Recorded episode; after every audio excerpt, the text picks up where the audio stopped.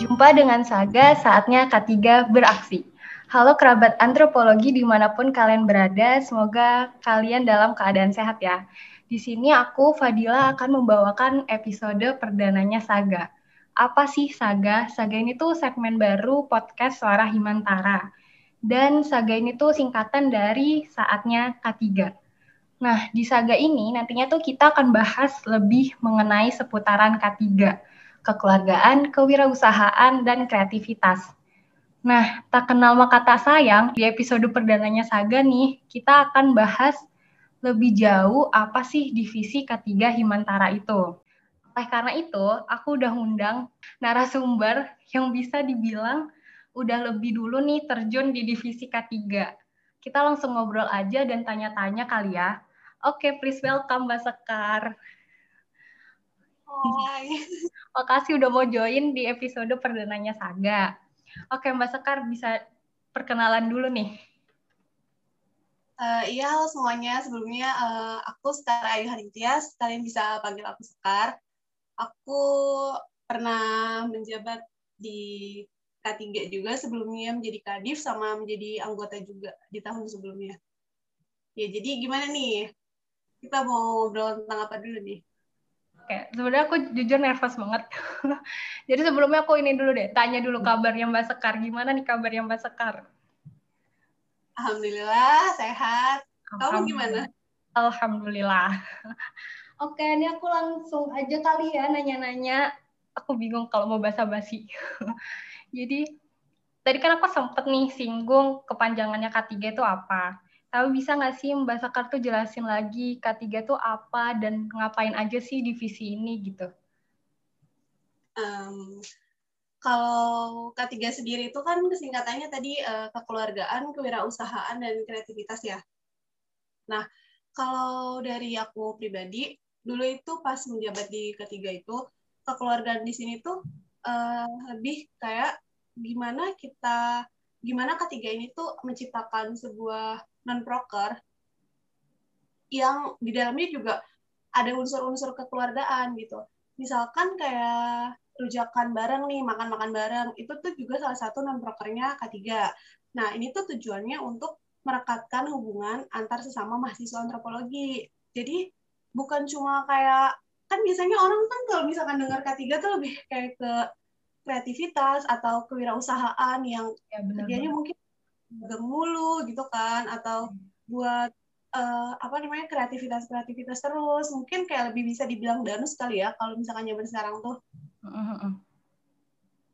Tapi tuh sebenarnya tuh K3 tuh nggak cuma itu aja gitu. Di dalamnya itu tuh kita juga bisa dari non proker itu tadi bisa untuk merekatkan antar kerabat antropologi juga sama uh, ngebantu hima sih sebenarnya lebih ngebantu hima dalam mencari dana gitu bisa lewat jualan-jualan juga terus bisa juga lewat kerajinan-kerajinan yang nantinya bakal kita jual, kita produksi gitu sih. Hmm, oke, okay. di sini aku mau tanya sih sebenarnya kan tadi dijelasin ada kekeluargaan yang saling apa ya memberikan rasa kekeluargaan di uh, di antropologi gitu. Nah, terus aku tuh masih bingung di mana sih batasan-batasan kreativitas dan kekeluargaan divisi ini gitu. Karena kalau bisa aku lihat misalnya ada JK yang ada kekerabatan gitu Terus kreativitas ada di Orsen yang mungkin olahraga dan seni, yang mungkin melipir-melipir lah ada kreativitasnya. Nah, batasan-batasannya K3 tuh apa sih gitu? Kalau uh, kekeluargaan yang K3, itu bedanya mungkin sama JK ya? Mm-hmm. Kan kalau itu mungkin lebih ke ranah eksternal dan internal gitu. Mereka kan menaungi yang ibaratnya uh, kayak senior-senior juga, terus juga apa namanya Eh, kerabat-kerabat lainnya juga misalnya dari luar dari kayak antropologi UGM atau dari UNUD gitu. Nah itu mereka yang menaungi itu ranahnya mereka. Sedangkan kalau K3 sendiri ini itu sebenarnya lebih kayak apa ya bisa dibilang non proker tapi di dalamnya itu tuh kayak terbalut kekeluargaan gitu. Oh, yang tadi aku bilang. rasa kekeluargaan uh, gitu ya? Apa ya? Ya, non proker di K3 ini tuh uh, melibatkan semua uh, kerabat antropologi gitu. Jadinya dengan kita misalkan kayak tadi nih non proker makan-makan bareng terus buka puasa bersama gitu. Itu kan kita kan melibatkan semua kerabat di antropologi UB gitu kan. Jadi secara nggak langsung dari non proker itu kita bukan cuma acara biasa aja gitu tapi di dalamnya juga ada asas kekeluargaan gitu oke okay. oh gitu oke okay, oke okay. mengatur apa sih lebih kayak apa ya mereka tuh lebih berinteraksinya lebih luas gitu dibanding K3 jadi oh. mungkin kalau K3 cuma kayak gitu aja sih Oke, kalau kreativitasnya mungkin emang udah beda kali ya sama Orsen gitu ya? Apa gimana? Sendiri kan uh, kalau Orsen tuh lebih ke ini nggak sih kayak ke olahraga, terus hmm. lebih ke, ke mungkin yang seni gitu Cuma kalau di K3 sendiri tuh kreativitasnya lebih ke kita bikin handicraft gitu. Kita kita bikin kayak kerajinan-kerajinan di mana kerajinan itu bisa diubah untuk menjadi uang gitu. Oh. Jadi uh, sebenarnya ketiga emang apa ya bisa dibilang tuh kayak uh, jualan-jualan terus gitu. Cuma sebenarnya tuh tanpa disadarin kita juga ngelatih skill kita dalam berkreasi gitu. Oh. Kayak uh, dituntut untuk menciptakan ide-ide baru di mana uh, ide-ide itu tuh nantinya bisa kita uangkan gitu kita kita ubah nih kita bikin kerajinan apa kita mau produksi apa nih yang kira-kira uh, bisa dijual bisa ngasilin uang gitu sih kalau kreativitasnya oh jadi emang sebenarnya K3 ini uh, fondasi awalnya adalah emang buat mencari dana tapi juga mm, apa yang ngerangkul mencakupi kekeluargaan dan kreativitas itu sendiri gitu nggak sih Mbak? Ya, jadi nggak cuma jualan aja gitu kan kalau yeah. jualan aja mah orang dagang kan juga maksudnya bisa gitu jualan kan, tapi di sini kita juga nekenin nilai-nilai kreativitas, terus juga kekeluargaan kayak gitu. Oke, terus nih menurut Mbak Sekar pas waktu menjabat sebagai Kadif K3, gimana sih kayak menentukan proker eh menentukan non prokernya gitu? Uh, tetap ngelanjutin yang dulu-dulu atau ada kayak per, apa ya memperbarui non prokernya gitu? Kalau dari aku sendiri pas uh, pas tahunku ya hmm. itu aku ada nerusin yang tahun lalu tapi beberapa juga ada yang aku modifikasi kayak misal uh, aku lihat dulu nih tahun lalu nih evaluasinya apa kurangnya apa non proker yang gak jalan apa nah, nanti aku perbaikin di pas tahunku. Nah, terus juga kemarin tuh sempat ada pro, eh, non proker tambahan itu PKM kewirausahaan apa nggak salah. Soalnya kan salah satu apa namanya ada salah satu uh, anggotaku juga itu yang yang emang adalah bakat untuk nulis gitu. Cuma sayangnya nggak jalan gitu karena emang ternyata kadang apa yang kita rencanain gitu udah apa yang kita susun tuh suka berubah gitu tanggalnya nggak sesuai gitu jadinya kemarin sempat nggak jalan lagi tuh yang PKM gitu. tapi sisanya sih aku banyak modifikasi juga mungkin uh, kayak non proker sama gitu cuman uh, kayak apa namanya kayak misal kemarin tuh jualannya ini gitu. Terus hmm. sekarang aku uang nih oh sekarang lagi zamannya ini nih lagi dicari sama anak-anak ini gitu. Nah baru bisa direncanain ini bareng divisi K3 sendiri. Oh kita bikin ini aja gitu.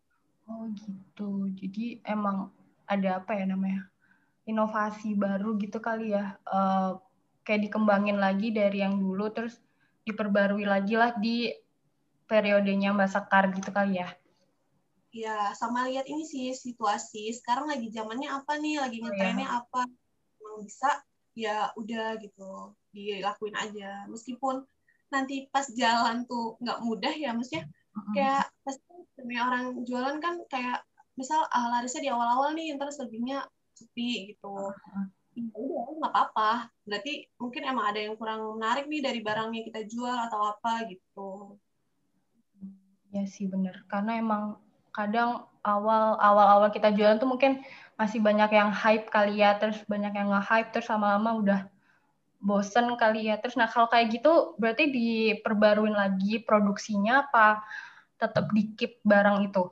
Ntar dijual lagi lain kali gitu kalau kemarin sih tetap dijual lagi ya tetap dijual lagi. Karena kan kemarin tuh uh, kayak produksi stiker gitu. Hmm. itu kan uh, aku ngeprintnya juga nggak sedikit kan banyak gitu. Cuma hmm. kadang emang uh, kayak masih sisa gitu. Nah itu tetap tetap dijual aja lagi. Nanti pasti bakal ada yang nyari kok. Tawar-tawarin aja teman-temannya oh, iya sih bener. Oke, terus aku mau nanya nih, uh, kan mungkin bisa dibilang kayak divisi K3 ini tuh kayak ini ya, kurang banyak yang minat nggak sih kalau misalnya lagi open recruitment-nya Himantara gitu.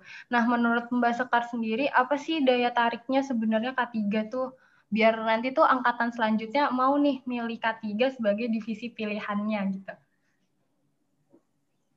Kalau pas tahunku itu kemarin sih lumayan ada sih beberapa orang yang daftar. Emang meskipun nggak sebanyak divisi lain ya, ya. mungkin mungkin mereka juga udah kebayang ah males ah nanti di sini disuruh jualan gitu. Oh, oh disuruh jualan lagi disuruh ini lagi banyak lomboknya lagi gitu. gitu.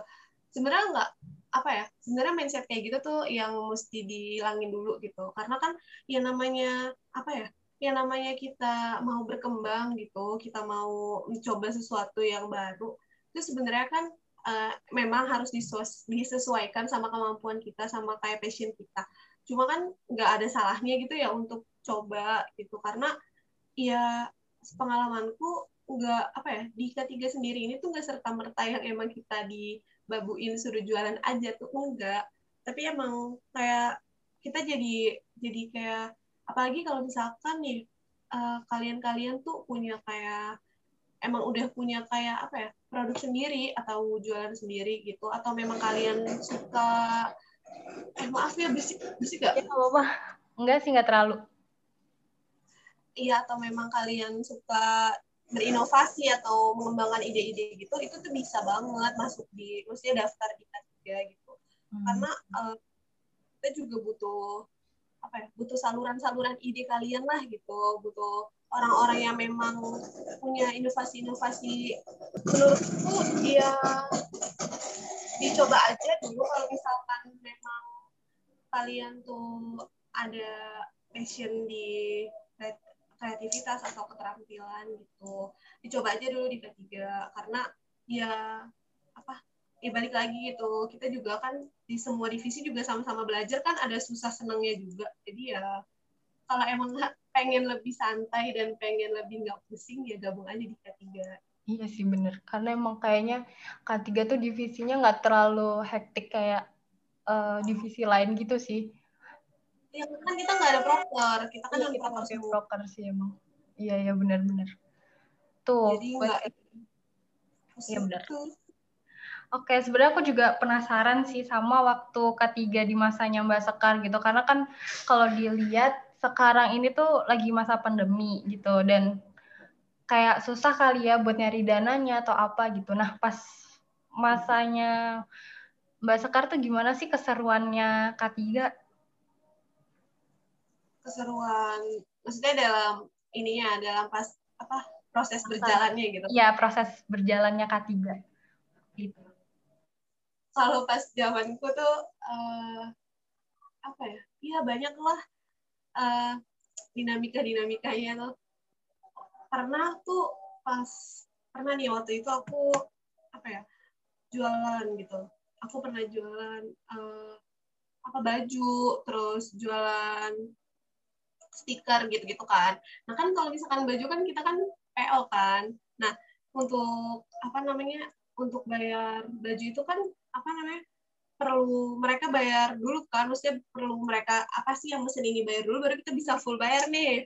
Nah ada tuh pas uh, waktu itu uh, kita tuh susah gitu loh untuk ngelunasin karena ya dari pemesan-pemesannya ini juga sulit untuk dimintain. Nah akhirnya tuh ya mau nggak mau kan jadi kayak perlu nombok dulu juga gitu kan. Nah, jadi ini sebenarnya pesan juga nih untuk kali kamu nih yang tadi ketiga sekarang, kalau misalkan emang mau pesan apa pengen kayak jualan baju atau apa gitu. Ditekenin dulu temen-temennya beneran mau apa enggak? Ini apa enggak? gitu. Jangan sampai kamu sendiri yang susah kamu yang udah ngurusin terus kamu juga yang harus ngalahin. Kan gak enak. Iya benar iya iya iya benar kita yang nombokin lagi ya Allah. Kayak gitu gitu sih yang emang apa namanya jadi salah satu bisa dibilang kayak permasalahan permasalahan permasalahan biasalah ya kan anak-anak kantor gimana sih kan ya gitulah. Uh, apa lagi ya? Ini sih paling kalau kayak ada acara-acara misal buka puasa gitu atau makan-makan kita tuh riuh sendiri. Kita kayak apa namanya uh, kayak seneng aja gitu loh. Oh ini kita uh, mau ada acara ini kita harus pesan makan di mana nih nentuin makanan. Terus kayak dari budget segini untuk makanan segini tuh kira-kira worth it apa enggak gitu.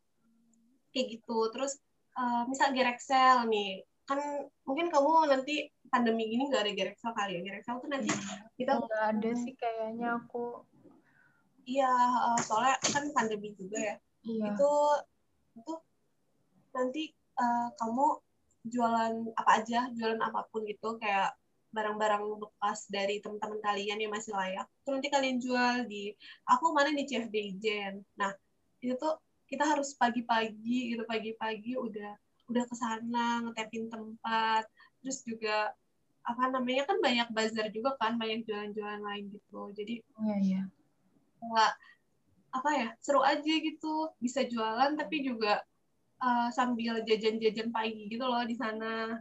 Iya. karena kan biasanya nggak ada kayak gitu tuh ya aku sendiri juga mager gitu pagi-pagi harus CFD iya sih tapi seru banget sih karena aku pun juga nggak ngerasain itu gitu kan mau yang yeah. sebelumnya karena pandemi tahun kemarin terus sekarang juga nggak mungkin dilakuin gitu. Karena aku ngeliat pas waktu zamannya Mbak Sekar nih tadi cerita tuh kayak seru banget gitu. Tapi sekarang ya, ya sudah lah gitu. Emang seru sih. Karena apa ya kadang tuh yang bikin kangen emang yang hektik-hektiknya itu yang kayak apa ya yang kayak mungkin dulu tuh kita kesel ngeluh mulu aduh kenapa sih gini hmm. banget ini tapi itu sekarang yang dikangenin gitu kayak jualan pagi-pagi. Terus kan banyak kayak orang-orang yang nyari baju-baju baju-baju kayak apa baju-baju bekas kayak gitu itu kan banyak yang nyari tuh pengepul-pengepul lah pokoknya yang yang biasa dijual eh yang biasa dia beli langsung banyak gitu. Nah itu tuh mereka sampai nungguin kita karena satu koper tasku tuh belum nyampe kan. Terus dia sampai nungguin aja. Oh. sampai kayak nah ini bajunya kayak gitu-gitu. Eh baru sampai langsung diborong gitu. Jadi tuh kadang CFD tuh nggak lama itu karena emang udah ada yang ngetepin yang ibu-ibu atau pokok pengepul pengepul baju itulah hmm. yang banyak gitu. Terus juga kayak ini apa namanya stand-stand acara gitu. Biasa kan kita juga suka apa namanya ngisi stand di misal yeah, ada yeah. acara ya, kayak gitu. Nah kita nentuin tuh kita mau jualan apa ya? Mau jualan ini enggak? Kayak gitu gitu terus kayak bazar buku gitu. Nanti kita yang apa namanya kita pilih-pilih nih enaknya bukunya apa ya? Genrenya apa? Anak-anak sukanya apa? Gitu. Kebetulan kita juga ada yang suka baca buku jadinya tuh dia kayak menyarankan gini gini gini gini. Itu sih kayak seru aja karena uh, kan nggak sendiri juga kita bareng-bareng. Terus kadang ada beberapa non broker yang memang uh, kita kerjasama gitu. Kayak misal pengabdian masyarakat waktu itu kalau kita apa kalau misalkan kita apa ya namanya tuh ya misalkan gini kita uh, ada acara misalkan dari apa tuh namanya pengmas gitu ada acara yang lupa lupa namanya apa sih? Kami. Uh, ah ya kayak kami gitu. Nah kita sama sama pengmas nanti kita sediain makannya. Nanti uh, pengmas yang kayak apa namanya pengmas bagian ininya bagian acaranya nanti kita yang ngasih makanannya. Pokok hmm. kayak gitu seru deh. Iya seru banget sih. Karena aku juga waktu itu sempat datang yang ke boothnya boothnya K3 yang waktu itu acara apa ya? Aku beli gelang sama ini sih stiker gitu. Kalau nggak salah di K3 waktu itu. Acara apa ya? Aku lupa juga sih. Terus kayak aduh karena emang belum pandemi sih jadi kayak keseruannya tuh enak aja gitu. Karena kan dilakuinnya bareng-bareng sama staff-staff lainnya gitu. Jadinya senang dan dukanya dirasain bareng-bareng gitu. Nah sekarang kan pandemi jadinya kayak susah gitu lagi komunikasinya juga sekarang agak perlu ekstra gitu sih kalau di masa pandemi iya, kalau pandemi gini apalagi online ini ya mesti uh, di ini aja sih kencengin di komunikasinya aja gitu. Karena kan uh, apa ya ya susah juga gitu loh untuk ngasilin uang atau untuk menjual sesuatu online ini keadaannya kan. Maksudnya hmm. kayak bingung juga gitu nggak sih uh, apa iniannya teknisnya gimana ini gimana gitu. Iya sih benar. Kalau kamu sendiri gimana nih pandemi gini? Pandemi ini sih aku sebenarnya non prokernya banyak yang berubah untuk periode ini gitu. Karena dilihat dari per, apa namanya kondisi sekarang yang mungkin susah untuk dilakuin kayak ngerujak bareng terus habis itu buka puasa bersama itu kan susah ya dilakuin di pandemi gitu. Jadinya kita lebih banyaknya sih ke jualan sih sekarang gitu. Karena ya itu susah juga buat kekeluargaannya tuh. Makanya aku tuh masih bingung banget sebenarnya kayak untuk menentukan non proker yang ada kekeluargaannya lagi tuh selain uh, apa tadi buka bersama dan ngerujak bareng itu tuh apa ya gitu sih sebenarnya aku di situ yang bingungin banyak sih sebenarnya non proker yang dulu-dulu tuh ada beberapa yang di keep tapi ada juga yang beberapa disesuaikan dengan kondisi sekarang gitu sih mbak. Kalau jualan sekarang ini kamu jualannya apa?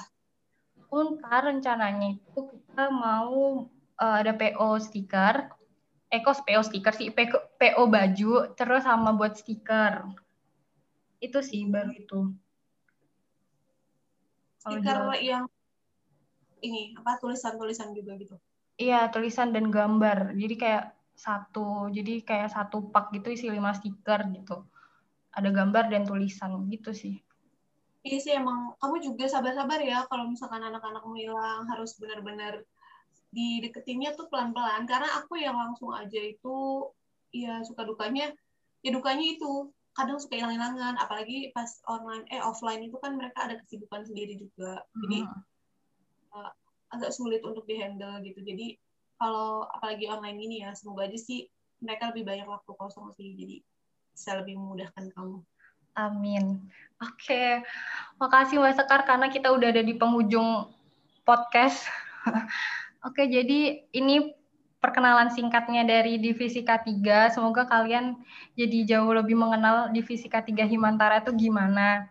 Dan aku juga mau bilang makasih banyak, banyak, banyak, banyak untuk Mbak Sekar yang udah mau meluangkan waktunya sebagai tamu perdananya Saga.